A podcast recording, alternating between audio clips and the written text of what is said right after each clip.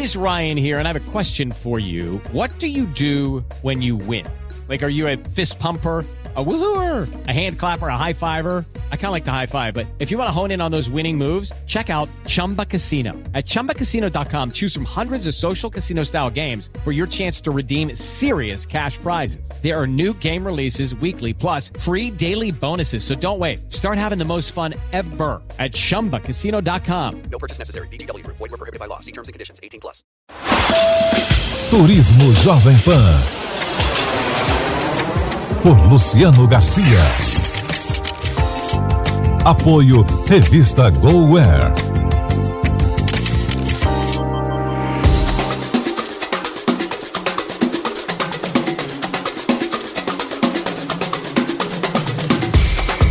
Em ritmo de carnaval entra no ar mais um Turismo Jovem Pan. Na edição de hoje vamos descobrir como surgiu a festa mais aguardada do ano e por que o Brasil se tornou o grande símbolo do carnaval.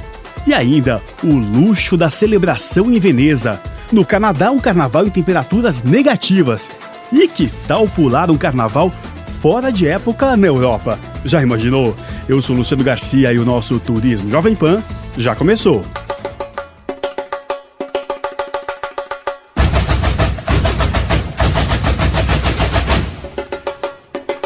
Carnaval é a maior festa popular do Brasil, mas acredite, não é uma invenção brasileira. A festa está presente em diferentes países do mundo. Apesar de ser considerada uma festa pagã, o carnaval está muito ligado ao catolicismo através do seu oposto, a quaresma, que vem logo depois. O carnaval é a folia, a entrega aos prazeres dos sentidos. E a quaresma é o período da penitência dos pecados, que começa logo na quarta-feira de cinzas. Mas esse tipo de festa sempre existiu desde a antiguidade, na Mesopotâmia, na Grécia e principalmente em Roma. A inversão de papéis, por exemplo, com homens vestidos de mulheres, vem da tradição da Mesopotâmia, onde hoje é o Iraque.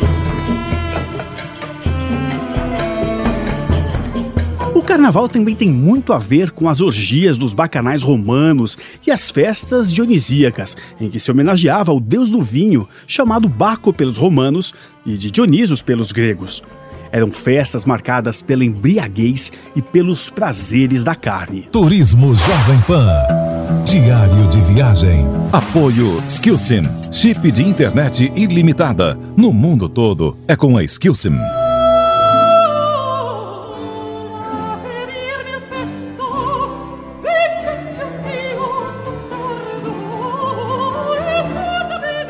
Florença, na Idade Média, surgiram os primeiros desfiles de carros decorados, acompanhados por músicos e cantores. Em Roma e Veneza, por exemplo, os foliões utilizavam uma capa com capuz negro que encobria ombros e a cabeça, além de chapéus de três pontas e uma máscara branca. Vem dessa época os famosos bailes de máscara, que fazem sucesso até hoje.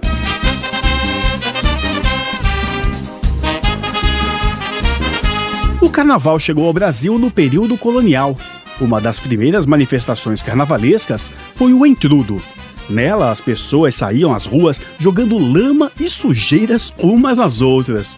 Depois surgiram os cordões e ranchos, as festas de salão, os corsos, até chegar às escolas de samba, já com forte influência das tradições afro-brasileiras.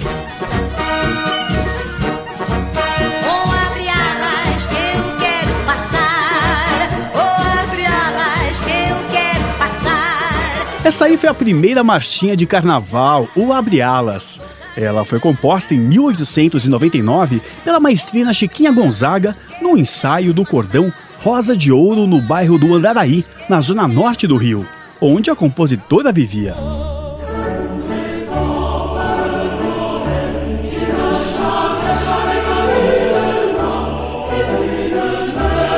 Até então, o carnaval brasileiro não tinha música própria.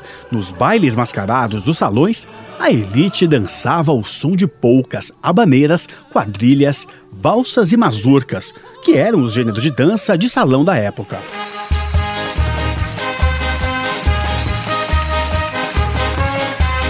Mas enquanto isso, nas ruas, o povo se divertia mesmo. Era com a percussão do Zé Pereira, ao som de baterias e canções reaproveitadas de cantigas cantigas de roda, hinos patrióticos, trechos de óperas e operetas e até de marcha fúnebre. Com influência da música americana a partir de 1920, as marchinhas ganharam um ritmo mais acelerado. As letras expressavam tanto sentimentos românticos quanto o humor, a irreverência, a crítica social e o deboche. Muitas marchinhas são cantadas e fazem sucesso até hoje por todo o Brasil.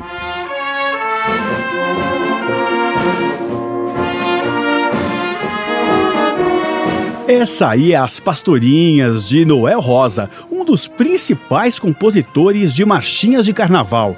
Além de Noel, João de Barro, Senhor, Braguinha, Ari Barroso e Lamartine Barro foram alguns dos principais compositores que consolidaram o típico carnaval brasileiro.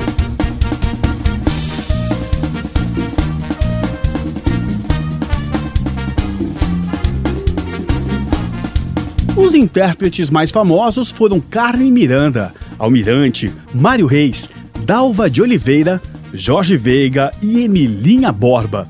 Chiquita Bacana virou hit mundial. Chiquita Bacana lá da Martinica Se veste com uma casca de banana nanica O samba e o carnaval se tornam mais popular na década de 1920, nos subúrbios e morros do Rio de Janeiro, surgem as primeiras escolas de samba, como a Deixa Falar, no bairro do Estácio.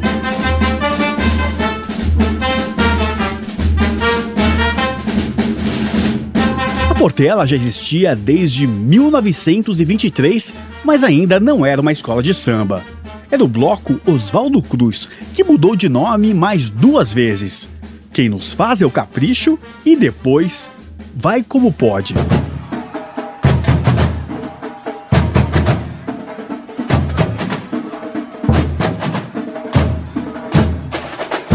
As procissões religiosas inspiraram os cordões carnavalescos. Os ranchos eram blocos que faziam crítica política e social.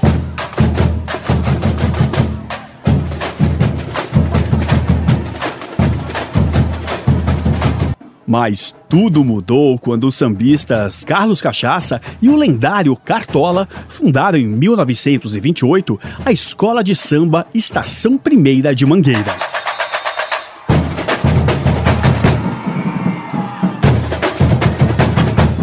As escolas de samba juntavam vários elementos dos antigos carnavais, como o corso, que era o desfile de carros abertos jogando serpentinas e confetes no público. Turismo Jovem Pan.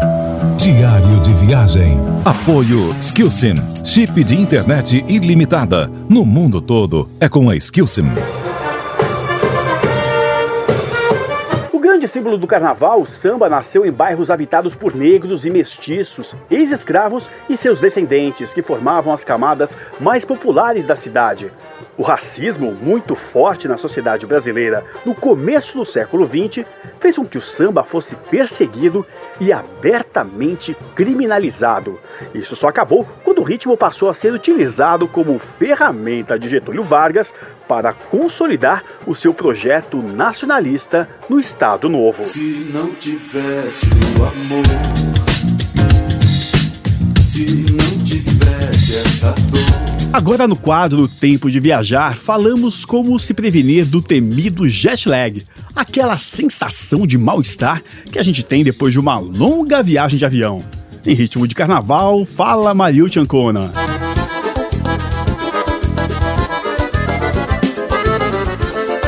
Luciano, quando você faz viagens aéreas de longa duração, sente fome na hora errada? Cansaço, sonolência ou insônia? Irritabilidade, dor de cabeça? Esses são alguns dos sintomas do jet lag, a descompensação horária ou, em termos médicos, de sincronose. E nada tem a ver com uma farra do carnaval, hein? Quando a gente viaja entre vários fusos horários, o tempo do seu relógio biológico não é igual ao do local do destino. Os períodos de vigília e de repouso, assim como a regulação hormonal, deixam de corresponder ao ciclo dia-noite do ambiente original. Mas isso só acontece de leste a oeste ou vice-versa. nunca entre norte e sul. Portanto, se você vai do Brasil para Miami, sem problema. Chegará novinha em folha para ir direto às compras. Já se o destino for Europa, com quatro ou mais horas de diferença, os efeitos do jet lag podem aparecer com mais ou menos força. Isso porque tudo depende da pessoa e também da idade. Pesquisas feitas pelo site Skyscranners mostraram que 63% dos entrevistados com mais de 45 anos disseram nunca sentir qualquer efeito do jet lag. Não dá para anular o relógio biológico, mas dá para enganar um pouquinho o sistema e começar a aproveitar imediatamente as férias. Como? Durante o voo, beba muita água e evite bebidas alcoólicas que aumentam o cansaço e podem causar desidratação. O mesmo vale para o café. Procure se exercitar durante o voo fazendo pequenas caminhadas. Sim, eu sei que é complicado, especialmente na classe turista, mas é necessário. Chegando ao destino, alimente-se de acordo com a hora local. Café da manhã, almoço e jantar devem ser feitos de acordo com o novo fuso horário, mesmo que seu apetite diga diferente. Ainda que você esteja com muito sono, se chegar pela manhã, na ida ou na volta, procure ficar ativo e só durma quando escurecer. Seu corpo entenderá que é o horário do sono e se ajustará mais rapidamente. Mas se você é do tipo que não aguenta e quer mesmo ir para a cama quando chega, então procure comprar passagem aérea para voos diurnos que chegam ao destino bem a tempo do seu sono. Seu corpo agradece. Dicas e muito mais em tempodeviajar.tour.br. É, sem dúvida, se preparar para viagens longas e evitar o jet lag é importantíssimo. E falando em cuidar da saúde, faça como a equipe do Turismo Jovem Pan. Garanta o seu seguro de viagem com a Vitalcard, a mais completa cobertura mundial.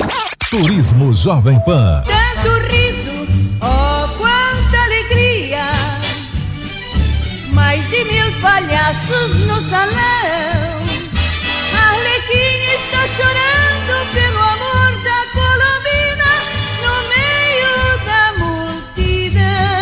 Máscara Negra, cantada por Dalva de Oliveira. Outro clássico do carnaval brasileiro. A gente sabe que a nossa festa é imbatível, não é mesmo? Mas você já parou para pensar como os outros países comemoram essa data? Vamos dar um giro por algumas cidades do mundo e seus carnavais.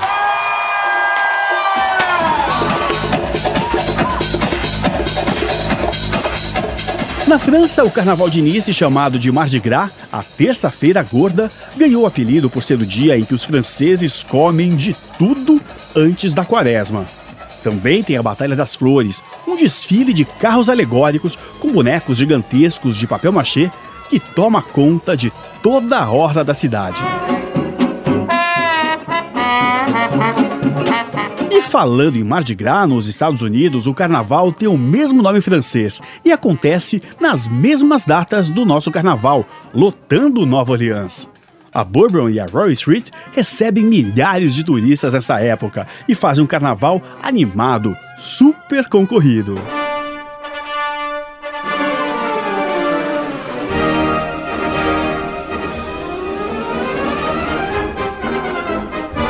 O luxuoso Carnaval de Veneza começa com o Voo do Anjo na Piazza San Marco. A cidade ganha um aspecto de baile de máscaras a céu aberto.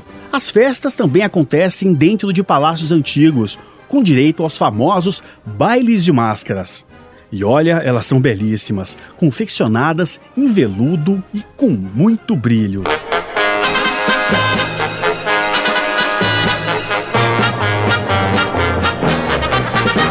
Québec, ça commence royalement. Nem o frio rigoroso de Quebec, no Canadá, espanta os folhões. Lá a galera comemora o carnaval em trajes de banho, na neve.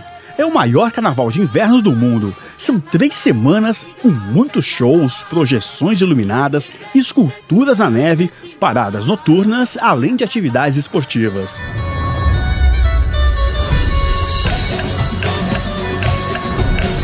Os espanhóis também sabem comemorar. Não é por acaso que Barcelona tem um dos carnavais mais populares do mundo e que, por sinal, é muito parecido com o nosso.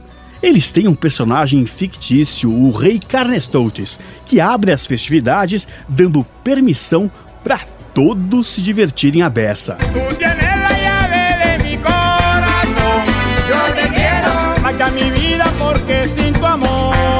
Esse aí é o ritmo de Bogotá, A capital colombiana reúne uma série de eventos e espetáculos carnavalescos.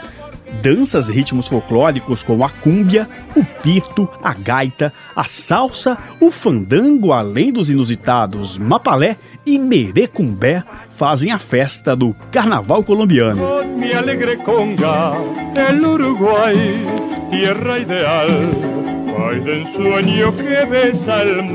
Há quem diga que o carnaval em Montevidéu dure até mais do que o brasileiro. Os eventos oficiais no Uruguai começam a partir de janeiro, ou seja, são quase 40 dias de festa.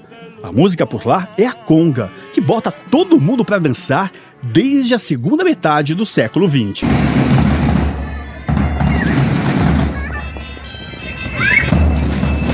Ainda na América do Sul, o carnaval no Equador é comemorado com muita dança, roupas típicas e olha só, guerra de balões de água. Em Quito também tem desfiles de carros alegóricos enfeitados com flores e frutas.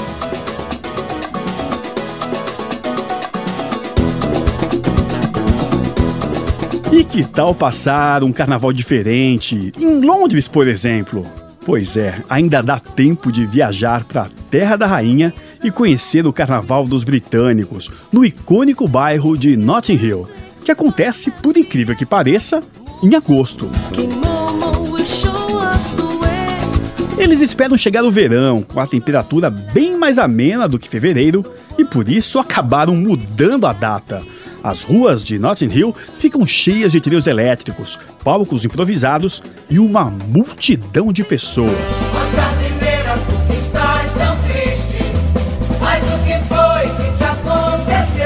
E o turismo Jovem Pan de Carnaval fica por aqui. Esse programa teve a produção de Erivelto Busto, Kleber França e Bia Carapeto. A sonorização foi de Durval Júnior. Acompanhe as nossas viagens também nas edições da revista Go Air, nas versões impressas e digitais. Na semana que vem tem mais Turismo Jovem Pan. Até lá! É é.